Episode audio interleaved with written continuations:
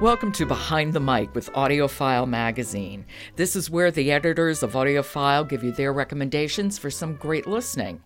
The founder and editor of AudioFile, Robin Whitten, has been with me for this entire week, and she is joining me again today.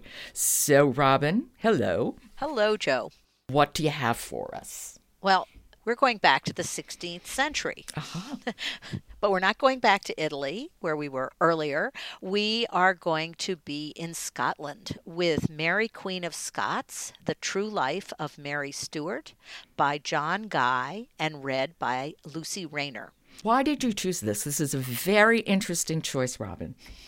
Well, the reason that I chose it was because the film Mary Queen of Scots with Saoirse Ronan and Margot Robbie uh, was out in December. I saw the film, and this is actually the book that the film was based on.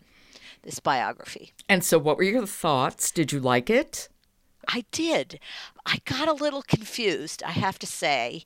It's not my strongest time period for history, and there are so many political factions.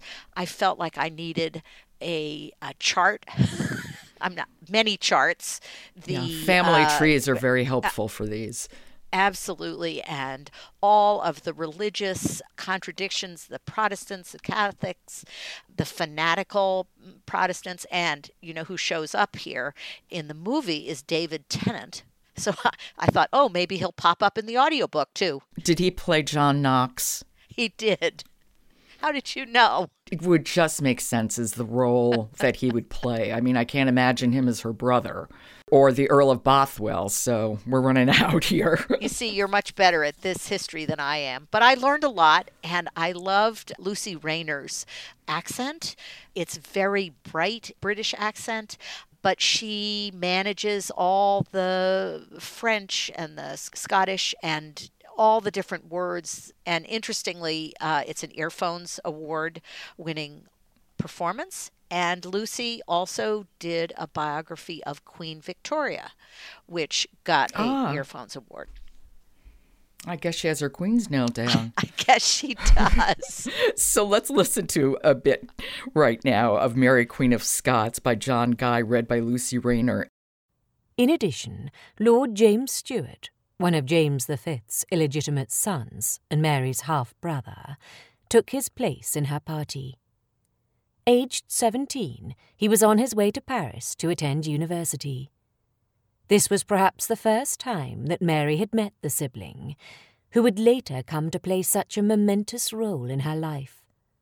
For now, however, he was crisscrossing between Paris and Edinburgh, ostensibly training for a career in the church but in reality, just waiting for an opportunity to enter the limelight. Yeah, it's hard to get a sense of all the accents from that clip, though I completely trust you when you say she really does them well. She does, just enough, not a lot of heavy accents and so that helps. Yeah. It was it was fun because I got intrigued by the film and then I learned a lot more. Excellent. So that's Mary Queen of Scots by John Guy, read by Lucy Rayner. Okay, Robin, another good suggestion, and I will talk to you tomorrow. We'll do it. Thanks, Joe.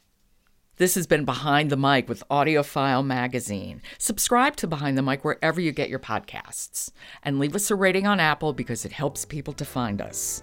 We'll be back tomorrow with another suggestion for some very good audiobook listening.